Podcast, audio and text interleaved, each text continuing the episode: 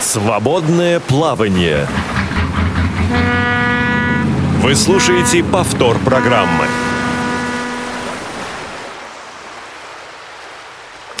Друзья, всем добрый вечер. 17 часов э, в Москве. Меня зовут Иван Онеченко. Сегодня мне помогает Иван Черенев и Алла Соколова.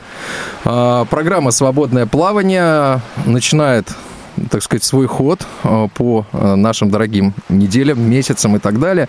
Продолжаем финансовые темы и продолжаем развивать финансовые интересные э, темы, которые вызывают очень много вопросов и у вас.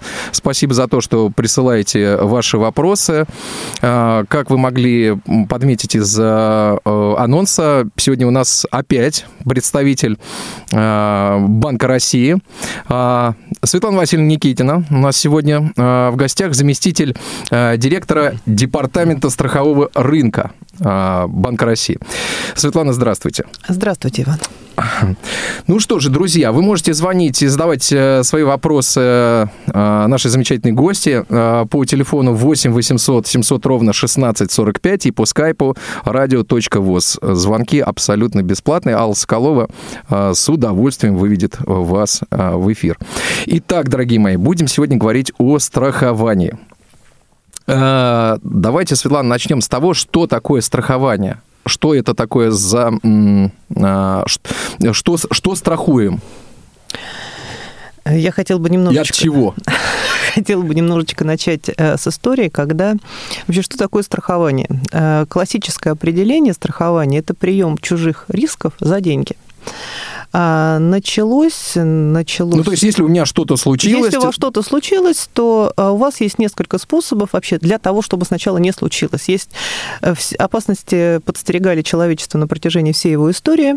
Есть разные способы от них уберечься. Можно, ну, самое такое простое, пожар, да, самое, угу, с, с одной стороны, да. самое неприятное, с другой стороны, самое простое, то, что действительно человечество подстерегало всегда и до сих пор, несмотря на все наши инновационные технологии... Горит. Горит. Горит. горит горит, и никак мы не можем найти способа, чтобы не горело. При этом способы есть разные. Способ э, технологический, строим из негорючих материалов. Способ организационный, развиваем пожарную охрану. И способ финансовый – это страхование. Э, конечно, не очень здорово, что сгорело, не очень здорово, если вы заболели, особенно если это случилось в путешествии. Э, но если все ваши убытки компенсированы специальным человеком, специальным, специальной организацией, все-таки неприятности становятся несколько меньше. Особенно если касается речи идет о болезнях, о, даже, не дай бог, смерти, все-таки ваша семья как-то будет в этой ситуации поддержана. Э, первые зачатки страхования известны еще в законах Хамурапи, еще до нашей эры, э, когда на взаимной основе караванщики друг другу помогали. То есть они скидывали специальный фонд, и если караваны не доходили, то тот, чей караван не дошел, он Тому помогали. Тому помогали. Семье помогают. Угу. Семье, ну, ну семье возмещали, там, возмещали. там, да. Угу. Да, совершенно правильно. Возмещали его убытки.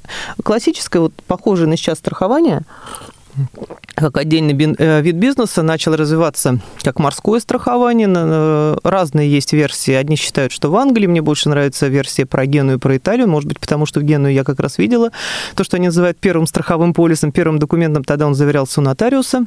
Именно угу. первый документ, когда э, предприниматель собирал определенный взнос, определенные деньги под риски того, что корабль не дойдет, потеряет свой груз. Потеряет, потеряет груз, э, и купец, который потерял свой груз, получал выплату из этого фонда.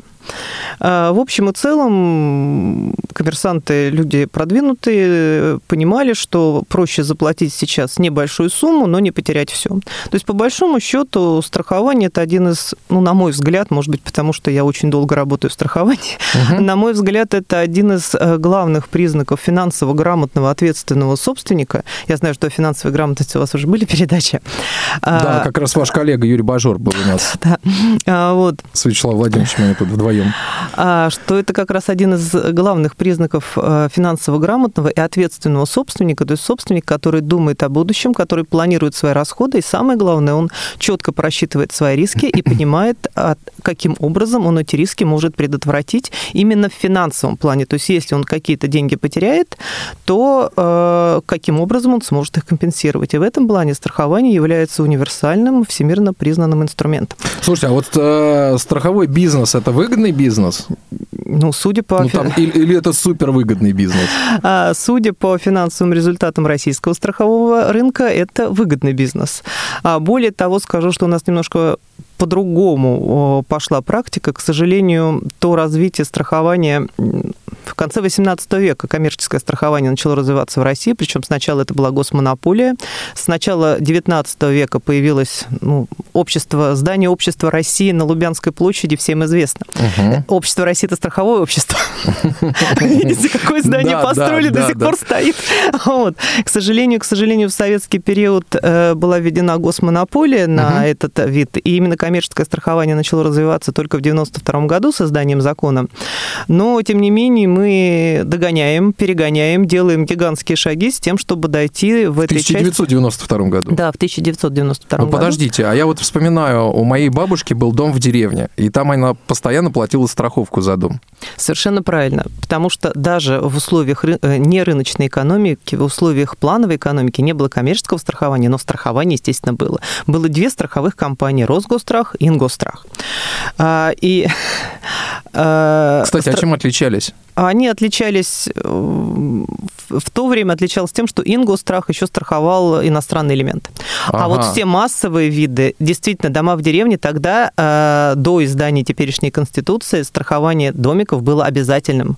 Вы обязаны были делать. Пассажиры все страховались тоже за свой счет. А, и э, та система, та система страхования, которая вот именно розничного страхования, которая была создана в советский, в советский период, когда у каждого человека было по 5, по 8 полисов страхования, ну вот в моей семье было так, это мне мама рассказывала. Так. Что у нее было? А, это то, к чему мы стремимся. К сожалению, сейчас мы а немножечко... чего страховались-то, кстати, в советское время? Вот до, дома, да, помню. А, очень было распространено накопительное страхование. Страхование на свадьбу детей, страхование на совершеннолетие детей. У меня вот был такой полис, бабушка мне купила, но, к сожалению, когда произошло мое совершеннолетие, уже не было той системы, и полис мой сгорел, как выяснилось. То есть сейчас я жду, когда вот эта вот выплата настанет, когда настанет год моего э, Ах, ну, вот ладно, сейчас немножко было. о грустном. Понятно. Да, в моей жизни тоже был такой полис. А, я помню в свое время, а, все мы помним такую певицу Азизу, вот, и она в свое время собирала незрячих детей, вот и по-моему, дарила вот как раз по страховому пульсу. Я вот тогда и очень долго понять не мог, что это такое. То есть э, некий полюс, который по достижении определенного возраста должны быть, были, быть выплачены деньги. Но вот, к сожалению, страна ну, рухнула. Да, да нет, страна рухнула. Тем не менее, компенсация по этому поводу платится. Там платится в зависимости от года рождения. Но это, к сожалению, немножко другая тема. Я думаю, ну, что да, давайте да. поговорим лучше о том страховании, да. которое есть сейчас. Да. А, страхование у нас бывает можно по-разному классифицировать. Ну, во-первых, э, потому кто его осуществляет. У нас есть э, две формы. А, коммерческие страховые компании и общество взаимного страхования. Общество взаимного страхования – это не коммерческие организации. Э, в России они не получили должного развития. А, это когда э, несколько людей с похожими рисками могут объединиться для того, чтобы застраховать какое-то свое имущество. Например, вы можете на своем дачном участке все вместе объединиться, э, получить лицензию Центрального банка и застраховать все свои дачные домики от какого-то одного риска. Но тут э, есть свои минусы, потому что, например, если, не дай бог, серьезный пожар случится в дачном товариществе, пострадает сразу несколько домов, и, соответственно, ну, все эти убытки лягут на вас в большей степени, чем если бы это был коммерческий страховщик. Хотя бывают разные ситуации. В сельхозстраховании возможно а, тоже вот объединение людей, ну, как это называется, потребительский кооператив, угу, в да, рамках понятно. потребительского кооператива. А, наибольшее распространение у нас получило коммерческое страхование, то есть страхование у специальной организации, которая имеет лицензию Банка России, которая создана специально, исключительно для того, чтобы осуществлять страхование. Этот вид деятельности является исключительным, то есть не может страховая компания одновременно заниматься, например, банковской деятельностью, другой финансовой деятельностью, а также какой-то хозяйственной. То есть она не может открыть магазин, например, там что-то еще. То есть это исключительный вид деятельности, который находится под строгим контролем Банка России. А, это первый вид классификации. Второй, ну это больше так для сведения, второй угу. более такой практический, угу. это страхование добровольное и обязательное. Угу. А обязательное страхование – это то страхование, которое у вас должно быть в силу закона. А, прежде всего, конечно, это ОМС. Но ОМС – это специфический вид страхования, который, где страховщиком является фонд медицинского страхования, не сами страховщики.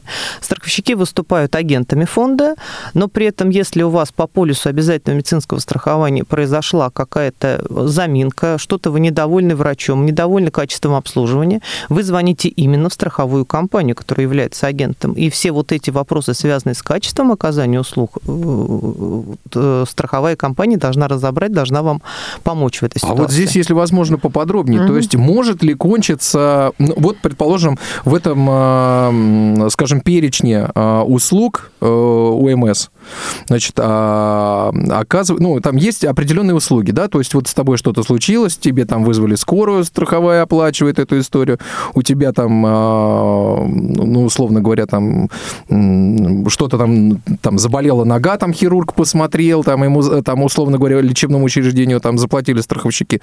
И вот произошла такая ситуация, что ты выбрал э, весь перечень э, услуг. Вот что произойдет дальше, вот сейчас?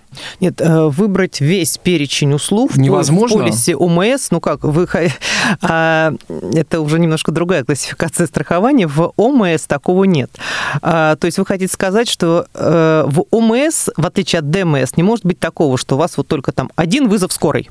Угу. Вот в полисе ДМС, ну, вот добро, добро, добровольного медицинского страхования, там такое возможно. Но от этого зависит цена этого полиса, множество всяких обстоятельств. Вы можете полис ДМС купить, что вы вызываете скорую без ограничений. Каждый час вызываете и вызываете. Вопрос цены. В ОМС такого нет. ОМС это, это социальное Я почему спрашиваю? Потому что вот э, недавно была какая-то история, значит, по поводу того, что человек лежал в больнице, ему сказали, что все, вы знаете, вот ваш э, полис ОМС исчерпан. Вообще такое возможно возможно или нет. Я, честно говоря, усомнился. Вот, знаете, хотелось бы действительно поподробнее узнать этот случай, его изучить, понять, что это произошло.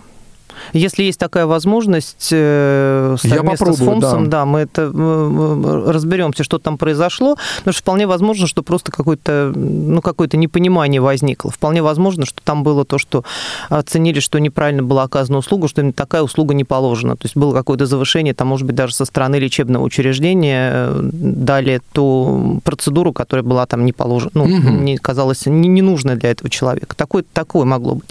Но попробуйте, мы постараемся с этим разобраться, с этим конкретной ситуацией. Там, Я попробую фома, вспомнить, фомс, да.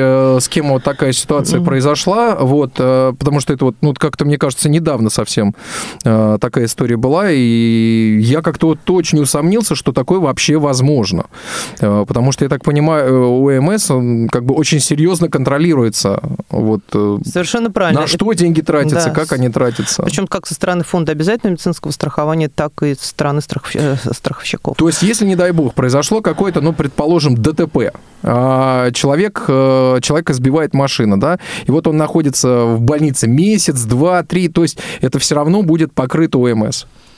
Должно быть покрыто. Должно быть. Кстати, вот в вашей ситуации начинает действовать другой вид обязательного страхования, в том числе другой вид обязательного страхования. Кстати, сразу отмечу, что количество выплат при причинении вреда жизни или здоровью не, э, не распространяется, не, ограничено.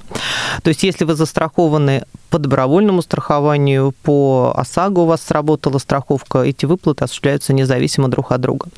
А ОСАГО в данной, это буквы на слуху у всех, обязательное да, страхование угу. гражданской ответственности владельцев транспортных средств, надо постоянно помнить, что, поми, что застраховано в данной ситуации не автомобиль, застрахована ответственность водителя. То есть пешеход, которого или пассажир, который попал в ДТП, которого сбила машина, он получает выплату по ОСАГО. Лимит выплаты по ОСАГО за жизнь и здоровье у нас составляет 500 тысяч рублей. И это все, да? То есть если там...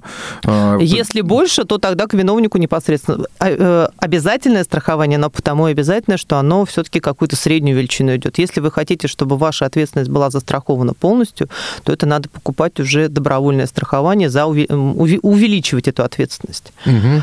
Следующий вид, э, который тоже, я думаю, будет интересен нашим слушателям, потому что я даже среди своих коллег, которые, казалось бы, должны обладать уж в плане страхования высокой финансовой грамотности, угу. то выяснялось, что люди не очень в курсе, э, как работает полис страхования ответственности перевозчиков перед пассажирами. А, все вы, когда едете в общественном транспорте, а, все вы застрахованы на сумму, э, жизнь ваша застрахована на сумму 2 миллиона рублей. То есть я еду в общественном транспорте, едете... в автобусе, не дай бог с ним что-то случилось, вот он там упал, слетел, угу. и башка у меня отлетела, семья получит 2 миллиона. Семья, да, если башка отлетела, семья получит 2 миллиона, но это самый плохой случай. Да, понятно. Поэтому, а, скорее всего, может быть так, что просто автобус там резко затормозил, вы упали, сломали руку. В этой ситуации ситуации вы получите сумму, есть э, постановлением правительства утвержденная специальная таблица выплат, где прям вот четко написано, сломана рука, такой-то процент от страховой суммы. Сломана нога, другой процент от страховой суммы. Там э, синяк, это тоже процент от страховой суммы. Э, страховые компании, в какой страховой компании вы застрахованы, э, застрахован именно этот перевозчик, эта информация указывается, ну, Правда, редко они это указывают в самом вот транспортном средстве, но тем не менее в пункте продажи билетов это указывается, это указывается на сайтах страховой компании, ну и в конце концов эту информацию можно узнать у перевозчика. Подождите, ну вот сейчас мы едем в Москве, а садимся в автобус, а, кто-то прикладывает телефон, кто-то прикладывает карту, угу. билета как такового нет. Как доказать, что ну, а, тебя выгребли именно из этого автобуса? Слушайте, вот э, по поводу того, как доказать, когда вы приложили телефон или карту, а вы ни разу не сталкивались сейчас сейчас с контролерами. Они смотрят на этот ваш билет, прикладывают только специальные бумажки и прекрасно видят, что вы приложили этом... свой билет именно, именно в эту маршрутку, да. А не в предыдущую. Хорошо, с автобусами понятно. А вот, а вот с э, маршрутками как быть? А в маршрутке сейчас то же самое, там же сейчас у нас работают обычные билеты. Угу. Воп... нет, там, вопрос... там билет должны э, выдавать. Э, нет, э, у нас вот в маршрутке в Москве работает карта тройка. Я вот к вам да, ну ехала на маршрутке, правда. Угу. Вот приложила эту тройку, она сработала нормально. А, перечень документов, перечень документов, которые предъявляются при этом страховом случае, установлен Банком России. Этот, это указание наше действует, оно есть. Ну, вопрос доказательственной базы, честно говоря, особых вот проблем у потребителей по этому виду страхования особо особых жалоб мы не получаем. То есть, как правило, все-таки страховщики тут ведут себя весьма клиентоориентированно, э, и доказать э, то, что именно этот пассажир ехал в этом автобусе, даже при отсутствии документов, ну, ну я не знаю, может быть, там, как раньше было в Москве, когда в маршрутку заходили, просто денежку отдавали, билета и никакого все, не да. получали, угу. и все. А, но, тем не менее, доказать это, в том числе там и свидетельскими показаниями, и все прочее, все это, все это возможно, все это все, все, таких вот, по крайней ну, то мере, как минимум через ГИБДД это точно доказать можно. Абсолютно. Потом все-таки, ну, вот, кстати, хорошего, правильно вы сказали по поводу ГИБДД, по поводу актов о страховом случае на транспорте. Там да, специальный документ, который перевозчик составляет. Э, уж э, если что-то случилось, да еще и связанное с жизнью и здоровьем, конечно, обязательно приезжают сотрудники ГИБДД, они всех описывают, всех расписывают, поэтому тут вопрос доказательства, что ехал именно в этом автобусе. Но тут мы можем плавно перейти на тему страхового мошенничества и сказать, что в этой ситуации каким, каким образом, каким образом э, кто-то, кто шел рядом, вдруг попытается отнести себя к пассажирам. Но я бы все-таки хотела еще остановиться на обязательном виде, потому что есть еще один обязательный вид, он называется очень сложно. А, ответственность страхования, обязательное страхование гражданской ответственности владельцев опасных объектов. А, в переводе... Это что это да, такое? В, переводе на простой, в переводе на простой язык это значит, что все опасные производственные объекты, начиная от гидроэлектростанции и заканчивая котельной. Метро входит в опасный объект? А, метро у нас имеет особый статус. Оно в любом случае... А, эскалатор метро входит в опасный объект. Э, точнее, эскалаторы сами по себе. А, метро э, свою ответственность не страхует, но оно несет перед пассажирами точно такую же ответственность, как если бы она была застрахована. То есть, когда вы едете в метро, 2 миллиона рублей, если с вами, не дай бог, что случится, до 2 миллионов рублей за утраченное здоровье, за поврежденное здоровье или за утраченную жизнь, э, платит сам метрополитен.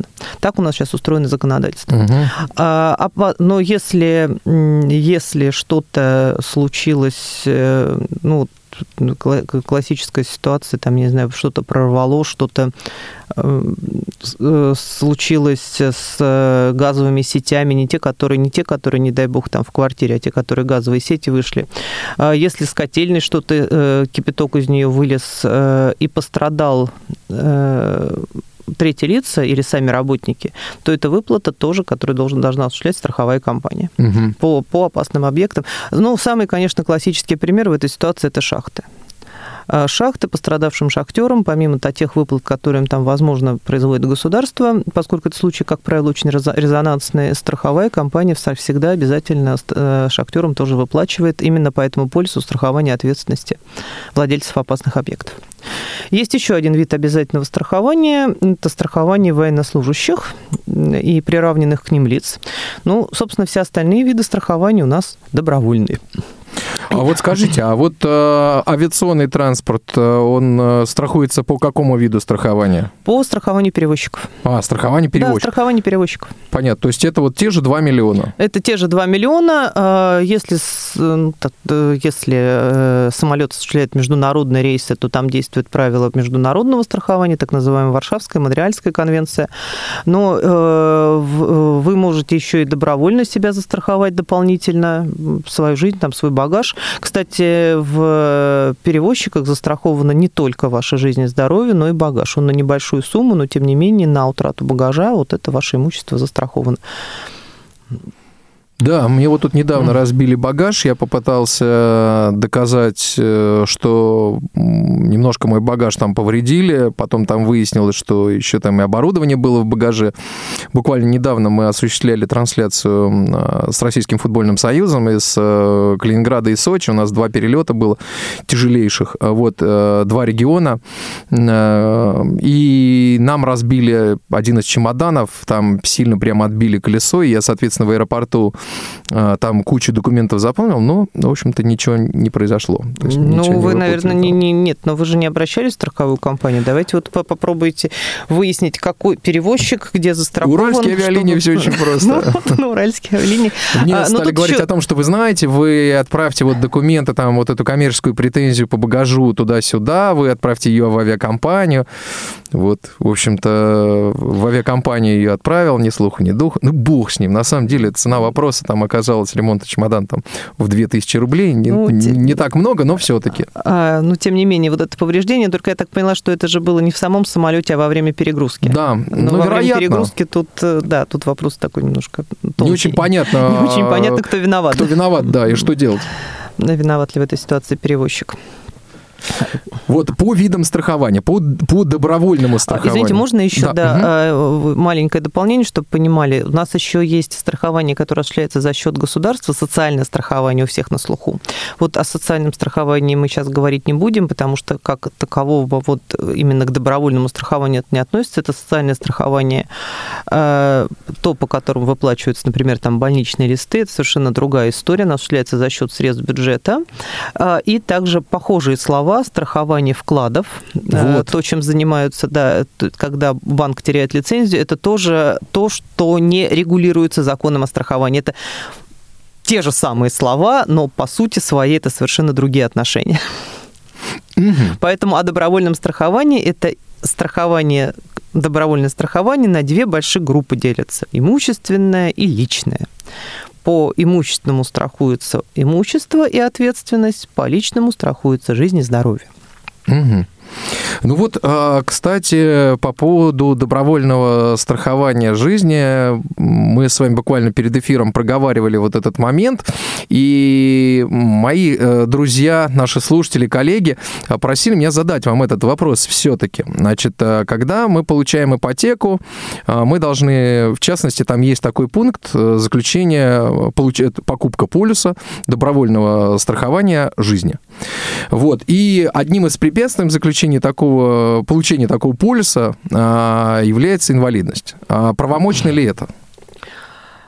Ну, то есть, соответственно, если э, человек не э, приобретает, э, не заключает этот вид страхования, да, не, не его не приобретает, то, соответственно, ставка по ипотеке, она, соответственно, выше. Знаете, очень правильный, очень больной вопрос. Более того, мы практически весь прошлый год очень плотно работали с Всероссийским союзом страховщиков это наша саморегулируемая организация, которая объединяет страховые организации, причем работали не только по собственной инициативе, но и по поручению президента, который по итогам Госсовета дал нам задание вообще разобраться со страхованием социально уязвимых групп населения. А, туда относились не только инвалиды, но и, например, там больные ВИЧ, больные туберкулезом, вплоть до беременных женщин, хотя, в общем, беременность – это совсем не болезнь, а скорее даже наоборот признак здоровья. Да. А, вот. Э, мы э, большую очень работу по этому поводу провели.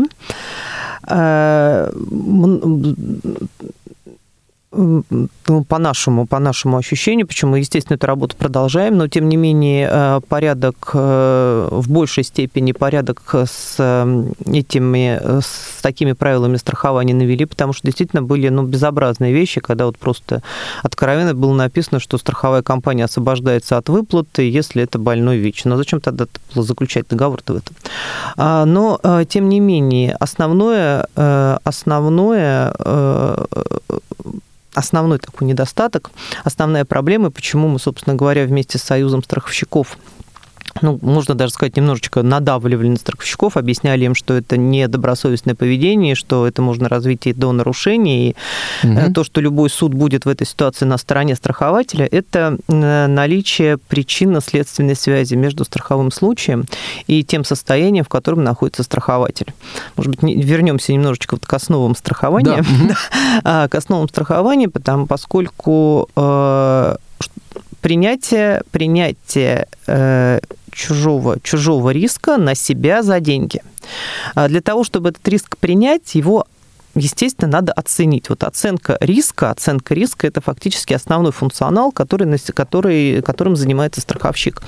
А в математическом выражении, вот математическое выражение оценки риска имеет такое красивое слово, мне очень нравится, актуарий, актуарные расчеты – при помощи этих актуарных расчетов э, рассчитывается страховой тариф в зависимости от вероятности, случайности наступления того или иного события, самое главное, в зависимости от наличия причинной связи. А, в, вот в результате анализа ну, большого количества правил страхования, более 100 правил страхования мы проанализировали, действительно есть положение, что при заключении договора страхования вот с этими социально уязвимыми группами населения, ну, в том числе и с инвалидами, а, в зависимости от наличия причинных связей, что бывает? Бывает, исключаются определенные покрываемые риски – а, например, э, ну, те риски, которые очевидно говорят о том, что может быть причинная связь между состоянием, между там, заболеванием э, и тем риском, который есть. Либо эти риски тарифицируются более высоко. Ну, в примере со слепыми, наверное, такой риск, как несчастный случай, вот, ну, совсем несчастный случай, когда там шел, упал, очнулся гипс, вероятность наступления все-таки здесь больше. Понятно, А да. вот э, какие-то общие соматические заболевания, там заболевания сердца, заболевания там, каких-то внутренних органов, вероятность абсолютно такая же, ну, если не доказано иное, что называется. Таких вот общих исследований о том, что э, иное что-то может быть. У у меня, сердце крайней... чаще? Да, да, да. Вот у меня, например, угу. нет таких исследований. Если у, у конкретно этого страховщика есть, он может это доказать, ну, пусть докажет. А, естественно, что требуется дополнительная информация о состоянии здоровья в данной ситуации, то есть по такое более внимательное отношение к этому клиенту. Ну и в этой связи, конечно, возможна индивидуальная тарификация. Тут важно подчеркнуть, опять возвращаемся к основам страхования, что страхование осуществляется на основании типовых правил, типовых программ, но при этом основным документом является договор, является полис страхования. И какие-то индивидуальные э, особенности отличные от общих правил, они устанавливаются именно в договоре. То есть, ну, то есть этот договор может быть, а, скажем так, ну, иными словами, то, что вы говорите, он может быть э, переработан, да? Он может быть переработан. То есть для конкретной ситуации он вполне, он э, без особых, без особых, ну, с особыми проблемами, конечно, это требует для страховщика определенного напряжения. Понятно, что, что на ритейле, на типовом работать э, лучше и проще, но, извините, вы занимаетесь обслуживанием обслуживанием населения, вы оказываете финансовую услугу, вы, вы работаете с потребителем, поэтому вам приходится подстраиваться под каждого потребителя. А более того, результатом вот этой нашей работы было принятие в прошлом году специального базового стандарта защиты прав и интересов э, получателей финансовых услуг. Э, этот стандарт утвердил, разработал Союз страховщиков, утвердили мы, вступает в силу он, вот полностью, точнее не то, что вступал, он в силу уже вступил, но все страховщики обязаны будут его соблюдать, и за это будут наказывать 7 мая этого года. И там напрямую сказано, что в этом стандарте установлен запрет дискриминации получателей услуг при заключении договора страхования. Соответственно, соответственно, если вот такая, если вы считаете, что вас э, обижают, что в отношении вас применяется какая-то дискриминация, не связанная с, э, ну, не учитывается вот эта самая особенность, отказываться, можно жаловаться в Союз страховщиков, у них есть специальные инструменты для наказания таких недобросовестных страховщиков. А, друзья мои, звоните по телефону 8 800 700 ровно 1645, звонок абсолютно бесплатный. И по skype Сейчас мы прервемся на небольшую паузу, после чего продолжим разговор. Не успели послушать программу в прямом эфире? Не переживайте. В субботу и воскресенье специально для вас мы повторяем все самое интересное за неделю. Не получилось послушать нас в выходные? Не страшно. К вашим услугам наш архив. Заходите на сайт www.radiovoz.ru. В разделе «Архив» вы можете скачать любую из программ и послушать ее в удобное для вас время. Радио ВОЗ. Мы работаем для вас. Вы слушаете повтор программы. Свободное плавание.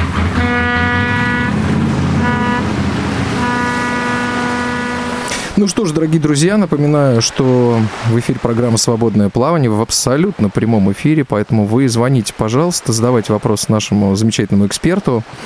А, Светлана с удовольствием на них ответит. А вот скажите, вы уже сказали, что можно будет обратиться... Кстати, вот после какой даты, когда вступит э, вот это изменение? 7 мая. Значит, 7 э, мая вот э, вступит вот это изменение, да? Значит, соответственно, если вы считаете, что... Ну, если я, например, считаю, что а, со мной обошлись как-то неправильно, правильно и не хотят э, страховать, э, заключать со мной страховой договор на страхование жизни, да, а, даже с пускай с какими-то изменениями. Вот куда я могу обратиться с этим? Ну, начну с того, что 7 мая вы можете обращаться уже в Союз страховщиков, но в любом случае, э, если вы недовольны качеством предоставляемой вам страховой услуги, вы прежде всего можете обращаться в Банк России. Улица Неглинная, 12, э, через сайт можно заполнить, можно... На cbrf.ru, да? Да, cbrf.ru, там есть специальная вкладка для этих целей. Можно обращаться письменно, Неглинная, 12, Москва, это наш адрес. Э, у нас есть большая служба по защите прав потребителей финансовых услуг, э, поэтому к каждой жалобе относимся очень серьезно. А также саморегулируемая организация страховщиков, Всероссийский союз страховщиков, также имеет полномочия по рассмотрению подобных обращений. У них адрес улица Люстиновская, дом 27, строение 3.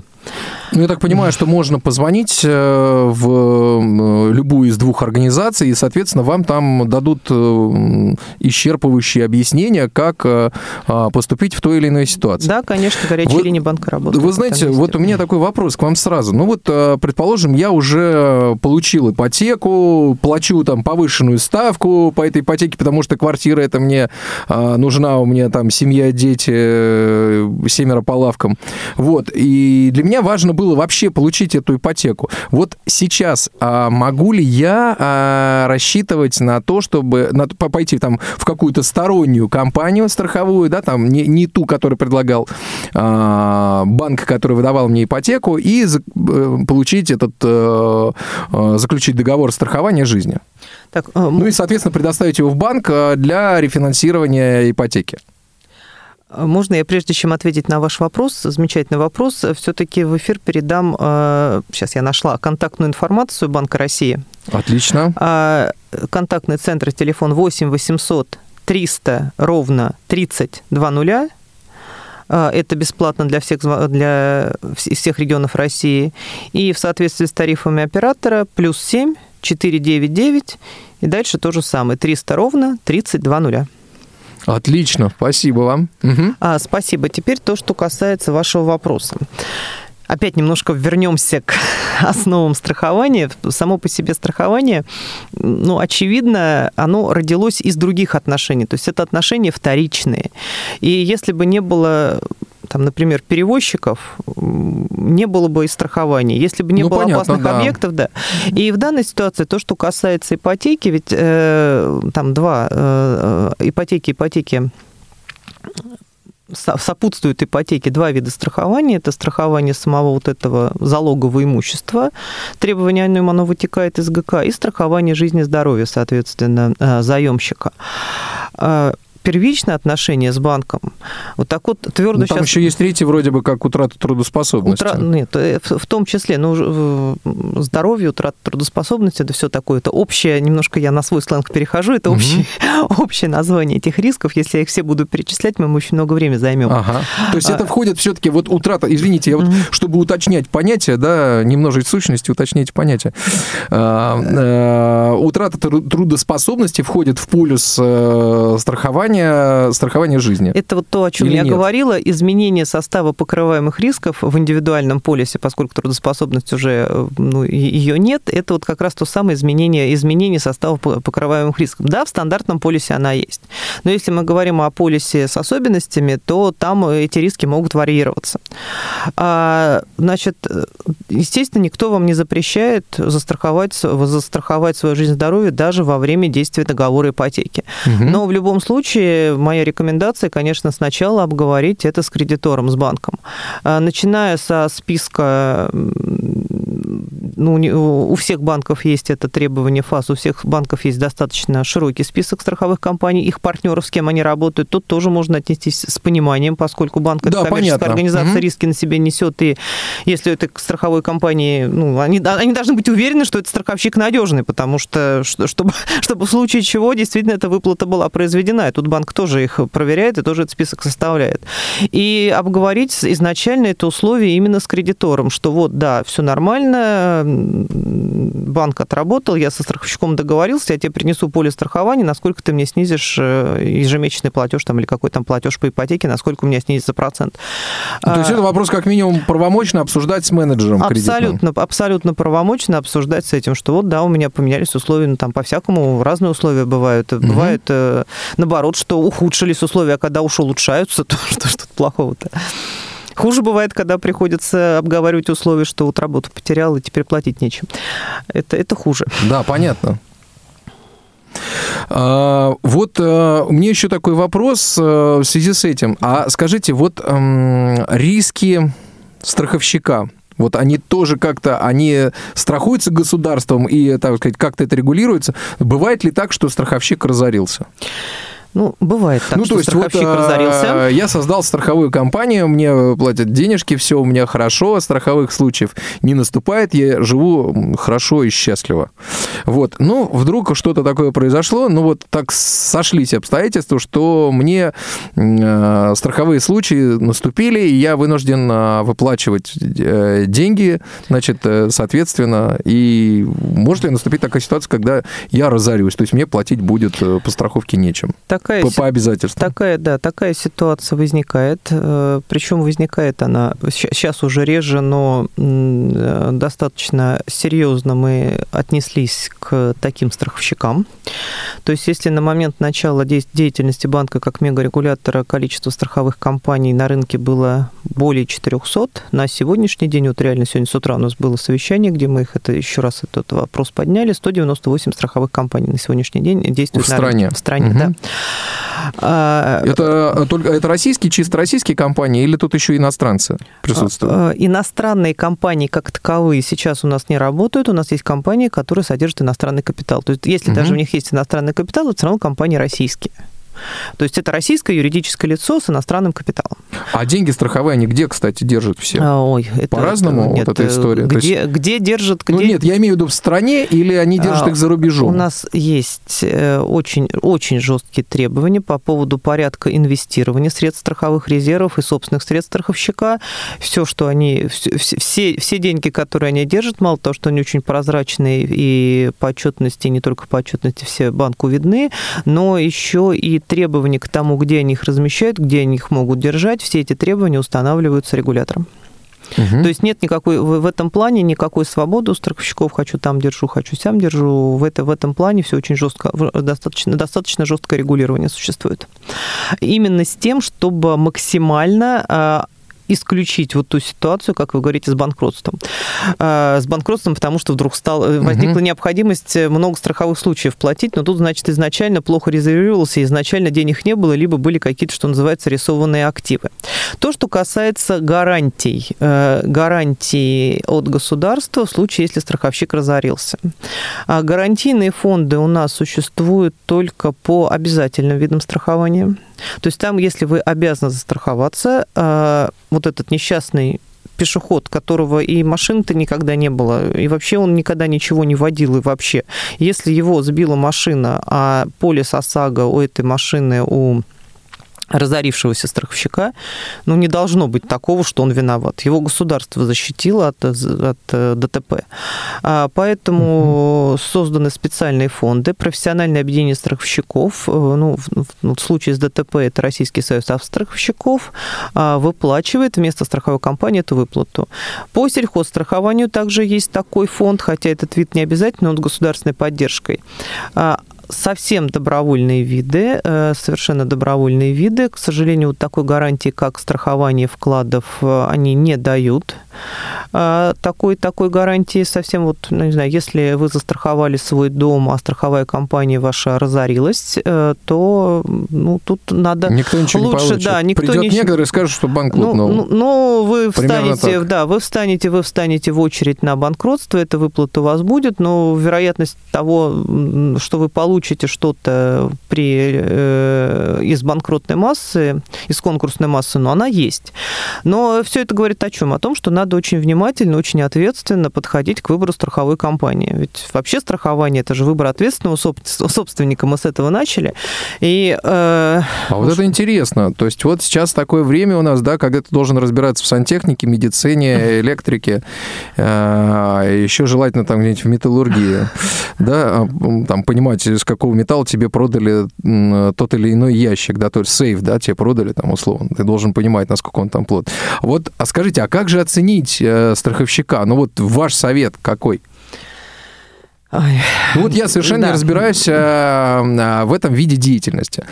А, да, я, а, скажем так, я по образованию программист, ну, условно говоря. О, ну, значит, это, значит, вы как раз разберетесь этой, лучше, от чем... От этой истории я очень далек, да. Чем да. гуманитарий, вы разберетесь лучше. Да, вот вы меня раскололи, на самом деле, вот, но это другой вопрос. Сейчас представим, что я, ну, вот такой программист, который не разбирается в этом. Э, ну, я с трудом себе представляю программист, который не разбирается в математике. Я думаю, что вы не такой. Да. Но это уже, это уже совсем э, высший пилотаж. Давайте какие-то совсем такие хотя бы простые, элементарные, ну, самые такие простые советы. Прежде всего, конечно, вы должны посмотреть, а является ли эта компания страховой. Уж совсем от явного мошенничества лучше, лучше избежать. Где это можно а, проверить? Это проверяется на сайте Банка России. А, кроме того, у нас еще такой онлайн-справочник участников финансового рынка. А, и э, два способа заключения договоров у нас есть. Это через интернет или бумажный. Пришли в офис страховщика. Но в любом случае в офисе страховщика должна висеть копия лицензии. У нас недавно введен такой интересный сервис, что э, специальные значки помечены перед в поисковой системе возникают, что это именно настоящий правильный сайт страховщика страховщика, значок э, Банка России высвечивается около правильного сайта страховщика. А, а что за значок, как он выглядит? Он выглядит э, как э, знак Банка России, как вот это орел двуглавый. А вот здесь подмены быть не может? Ну, то же я могу на странице разместить... Э, это не на странице, это прям в поисковике, за это отвечает Яндекс. Там ага. подмены быть не может. Там это подмены нас, быть не может. Это у нас, да, договоренность с этой поисковой системой. Мы надеемся, что дальше мы распространим это и на другие поисковые а системы. Вот я, например, об этом не знал, да, совершенно. Угу. Так. А, вот, э, далее, естественно, вам э, надо посмотреть на репутацию этой компании, но тут вам все что То угодно может отзывы. помочь. Почитать отзывы, поговорить с друзьями, со знакомыми. Опять же, если вы страхуетесь первый раз, если у вас не было до этого каких-то других вещей. Если вы, вы например. Угу. Человек, который разбирается в математике, можете зайти на сайт страховой компании, посмотреть на ее балансы, посмотреть на ее рейтинги. А балансы публикуются? Естественно, естественно. Должны вся ну, они публикуются, они должны и публикуются. они должны и публикуются. А, в этой части, если вы хотите очень глубоко разобраться в данной проблеме, но так. если вы не хотите глубоко разбираться в данной проблеме, для этого есть специально обученные люди, кредитно-рейтинговые агентства, которые присваивают компаниям рейтинг. И это они уже оценили состояние этой компании, вы можете посмотреть на ее рейтинге. На ее рейтинге присвоены, не присвоены, сделать свои выводы, посмотреть на ее собственников. Эта вся информация раскрывается, она подлежит раскрытию, причем даже не как страховщики, а как просто акционерное общество. Угу. Далее, что вам надо уже при заключении конкретного договора посмотреть, естественно, на условия страхования. Так а, типовые правила страхования и те программы, которые страховщик предлагает, они размещены у него на сайте. Более того, страховщик, агент страховщика обязан вам это, по закону обязан, а, вам разъяснить эти условия. Э, вы можете сказать там о своих пожеланиях, о своих особенностях, что вам конкретно надо, какой риск именно вы хотите застраховать, или что вот у вас э, какое именно обстоятельство в жизни вам бы необходимо. Очень важно при определении этих условий страхования понять, угу. а на какую сумму вы хотите застраховаться. Если мы говорим о страховании имущества, очень важно иметь в виду, что как бы вам не был дорог ваш там дом, если он стоит 2 э, миллиона, на 5 миллионов страховщик его не застрахует, это будет нарушением. А, более того, если и застрахует на 5 миллионов, то выплатит потом все равно только действительную стоимость, ну, условно говоря, 2 миллиона. А, то, что касается жизни, э, то, что касается жизни, тут э, стоимость жизни, она все-таки бесценна, определяется по соглашению сторон. И вам тут надо с страховщикам договариваться, какие программы у него есть. Естественно, из э, перечня рисков из суммы договора, с цены договора следует и самое главное, это размер страховой премии страховая премия – это ту сумму, премия, необычное слово, недавно мне позвонил очень возмущенный потребитель в ответ на, ответ на, на наше письмо, он так на меня ругался, говорил, что вы мне тут написали, вообще какую-то ерунду, какая премия, я 40 лет работал на производстве, я знаю, что такое премия.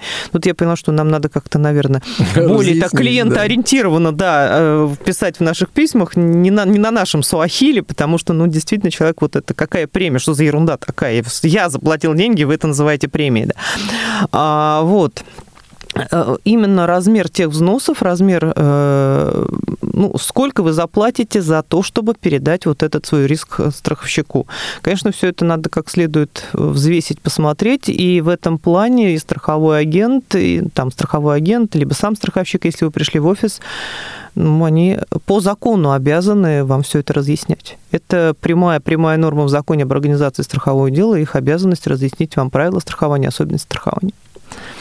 А, еще двух моментов хотел бы коснуться, поскольку времени остается у нас уже с вами не так много. Время летит просто с ужасной скоростью, как всегда с представителями Банка России.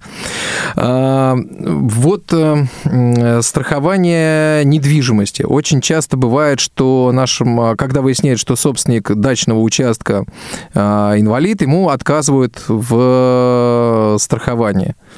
Вот здесь тоже как бы, то есть это тоже все можно будет решить после 7 мая?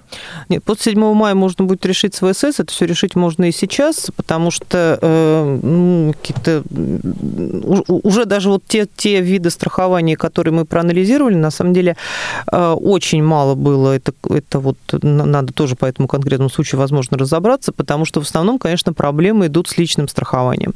Со страхованием имущества это уже просто какое-то хулиганство. Это хулиганство, а, да, уже? Да, это, это уже больше похоже на хулиганство. Но, опять же, надо смотреть каждую конкретную ситуацию и та самая причинная связь между выбираемыми рисками и собственностью. Если это дачный участок, э, риск, который достаточно часто страхует, противоправные действия третьих лиц, э, это когда вы весной приехали на дачу и обнаружили, что там пожили в вашем домике и все, что могли, испортили.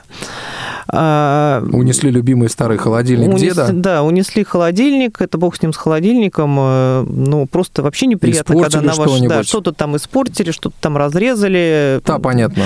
Взломали а, двери, Взломали понятно. двери, да. Называется это противоправные действия третьих лиц. Ну, если кто-то из страховщиков сможет доказать, что вот эти противоправные действия третьих лиц зависят от того, что собственник э, инвалид или ребенок малолетний вообще какой-нибудь ну, тоже возможно, ребенок ну, да, да. да. Такой бывает, такое бывает. А, ну, можно, можно будет с ним это обсудить, где он, э, где он тут увидел причинную связь. Вот. Но то, что касается, если, например, деревянный дом и слепой живет один, то тут, наверное, конечно, вероятность наступления пожара, ну, чуть больше. Но, опять же, это вопрос не отказа, а вопрос вот тех самых э, выбора рисков и индивидуальной тарификации. Угу. Опять же, если вот эту причинную связь, если, если эта причинная связь присутствует между тем, между категорией собственников. Угу. И, значит, соответственно, в этой связи у меня такой второй вопрос. Э, значит, вот э, вы, если помните, в начале программы я привел э, пример страхов... вида страхования, когда у бабушки бабушка платила страховку. Ну вот, мы тут вот с вашим коллегой, с господином Крыловым обсуждали этот вопрос. Он говорит, что вот были такие случаи, когда приходили страховщики и по старой памяти говорили, вот вы можете застраховать свой домик, значит, э, заключают э, договор, а потом выясняется, что э, страховая премия выплачивается только в случае, если дом был в собственности. Это мошенничество? Нет, это, знаете, тут сложно говорить мошенничество, не мошенничество. Вообще, в принципе, для того, чтобы что-то застраховать... Ну да, просто у бабушки да. дом сгорел, она пришла и говорит, а у вас в собственности дом? Нет, Милок, ты что, я в нем 50 лет живу, какая собственность? А для того, чтобы что-то застраховать, надо иметь так называемый страховой интерес. И задача страховщика обязательно проверить наличие этого страхового интереса. Если он это не проверил, фактически ввел в заблуждение э, застрахованного, э, ну, застрахованного страхователя, ну, очень такой спорный вопрос, э, и как раз вам самим, прежде чем что-то застраховать, надо понимать, а получите ли вы страховую выплату. Опять же, э, сам по себе факт проживания в этом домике, ну, э, вот не обязательно быть прям собственником. Угу. Вы можете застраховать, например, э, мебель в съемной квартире своей. Да, это вы все понятно, сделать, но да. вот, вот как раз там-то история в чем? В том, угу. что застраховали, застраховала бабушка домик, как по это, по это заплатила страховку, там какой-то договор заключил. В договоре там мелким шрифтом было написано, что страховая премия выплачивается в случае наступления страх... Э, страхового случая. Э, в случае, э, в случае только если человек, у человека в собственности данный земельный участок и данный домик. А у бабушки-то на каком праве собственности это все было? А, на ну каком вот, праве, вот, вечном ну, праве, она, точнее? да, ну она жила там 50 лет, и все там, что платит за электричество, и все как-то вот это все оформили, эта земля. Нет, когда-то это было, когда-то там после земля войны, колхоза, после войны, да, после войны как-то оформлено, ну вот... Э, ну живет и живет. Живет и живет, то есть другого собственника нет, просто право собственности было не оформлено. Э, да. Во-первых, во-первых, таких бабушек, к сожалению, достаточно много, кто не заморачивается о том, каким образом они живут. То есть потом бедные наследники начинают это расхлебывать и доказывать, что они там вот имели отношения, поднимать там какие-то безумные архивные записи 48 -го года угу. и так далее. А, но это к вопросу об ответственном собственнике. Но сейчас мы говорим не об этом, сейчас мы говорим о конкретном вот этой вот доказательной базе. Нормальная ситуация, нормальная ситуация, когда страховщик при заключении любого договора, если мы говорим об имущественном страховании, требует подтверждения имущественного интереса. Вот этого имущественного интереса, каким образом, какие документы есть.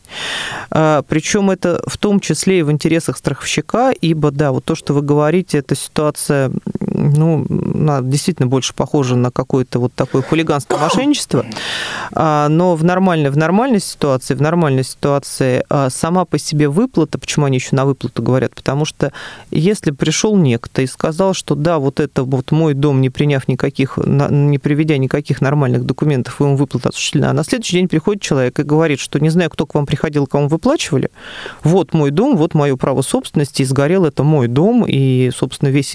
Ну, это Понятно. больше, конечно, по страхованию ответственности идет вот такая вещь, что вот это вот мое было. То есть внимательно читать документы. А, Обязательно. И более того, более того, э, не то, что внимательно читать документы, и самим страховщикам э, это а, внимательно следить за наличием страхового интереса в этой ситуации.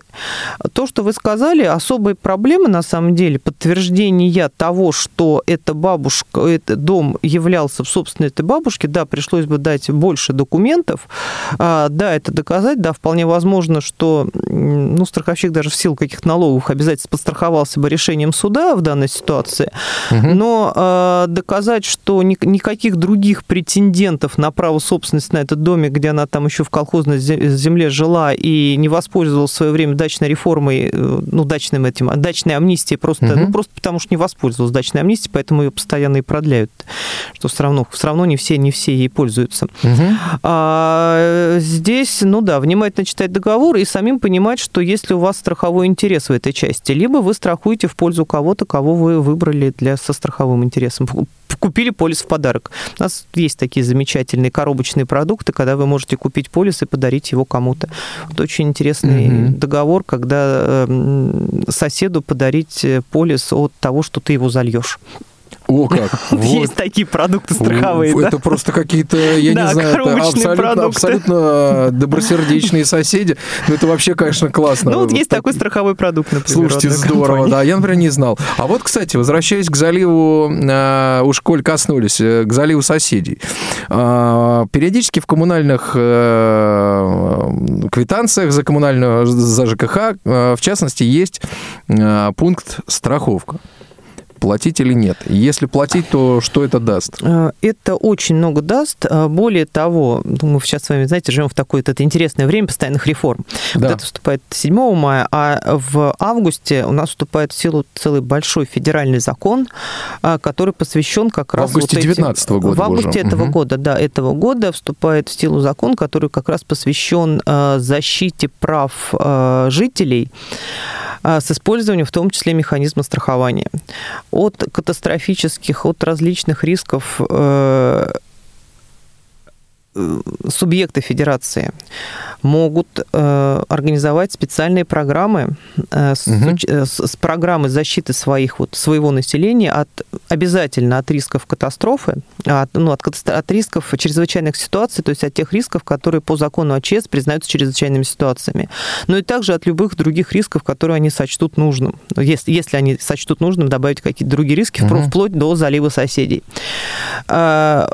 Участвуют деньги федер... деньги бюджета, участвуют деньги страховщиков. Это совместная программа со страхованием. Таким образом, с одной стороны, развивается страхование, с другой стороны, самое главное, экономятся бюджетные деньги на такие случаи. Ну, то есть, вот то, если у меня просто... стираль... от стиральной машины отлетел шланг, и там напустилась полная ванная воды, там вода пошла на кухню, встала, там бассейн по пояс. А, Все вот... лилось к соседям и к соседям к соседей. А вам надо, это то, что вы сейчас говорите, я так понимаю, вы живете в Москве, да? Да, ну, а Москва... я не себе, например, говорю, да, да но вот говорю там прибыль примерно, да, то есть Мо... вот что, что может произойти? А, Москва и Краснодар у нас в этом плане, ну, фактически выступили такими пилотными регионами. В Москве эта программа действует очень, очень давно. А, я, честно говоря, вот сейчас вот не отвечу вам, если вот поэтому то, что мы ставим в наших жировках, э, если там риск э, залива соседей, просто внимательно не изучала. А, кстати, где это можно посмотреть? А это вам надо внимательно смотреть в своем почтовом ящике, во-первых, потому что в начале года, когда вот это продляют вот эти правила страхования название страховой компании, который ваш район э, будет обслуживать, угу. вам кладут. Мне вот недавно... Ни разу не положили, Нет, вот честно клали. скажу. А, ну, естественно, на э, сайтах московского правительства, на сайтах страховщиков все эти программы есть, от каких рисков вы страхуете, именно ставя галочку в этой жировке. Угу. Мы очень надеемся, что начиная там за следующего, ну, с вступлением в силу закона, эта практика получит распространение в целом по стране, а, поскольку там достаточно интересные, интересные условия. То есть минимальная сумма выплаты там от 300 до 500 тысяч рублей, что, в общем, для регионов, которые постоянно страдают от стихийных бедствий, является достаточно серьезной, а, серьезной э, такой суммой. И э, также там целая информационная система должна быть создана. В общем, сейчас мы находимся как раз на стадии того, что мы вот этот вид страхования будем э, развивать и внедрять в массы, и надеемся, что все-таки вернемся ну, практически к советской практике, когда все дома у нас будут застрахованы. Ну, недавно... Ну, это, вот конечно, этот, здорово. Да, пожар, который недавно был в Ростове-на-Дону, показал, что практически ну, никто не был застрахован из этих вот домиков. Угу. А, вот, к сожалению, не удалось мне сегодня вас выспросить. Время уже пролетело незаметно. Программа подходит к концу уж совсем. И мне не совсем, нам совсем с вами не удалось поговорить о миссеринге, да, что бывает за подмену, ну, скажем так, за такой обман, что ли, клиента, подмену одного, одного вида банковских вкладов другим. Вот там по страховому, страховые накопления, что это такое и так далее. Я вот хочу, вы сегодня присутствуете не одна, вот еще, соответственно, с вами замечательная Анна из э, вашей замечательной пресс-службы. Я просто прошу вас прийти еще на одну программу, мы с вами согласуем с вашей пресс-службой, с вами, э, с вашим руководством мы обязательно согласуем и продолжим э, разговор о страховании. Приглашайте с удовольствием. Приглашаем, уже приглашаем. Друзья мои, Светлана Никитина сегодня была у нас в гостях, представитель Банка России, заместитель директора департамента страхового рынка. Программу для вас сегодня провел Иван Черенев, э, Иван Онищенко, Черенев Иван был сегодня за пультом, Алла Соколова а, сегодня обеспечивала а, выход в эфир. А, берегите себя и услышимся. Спасибо. Свободное плавание.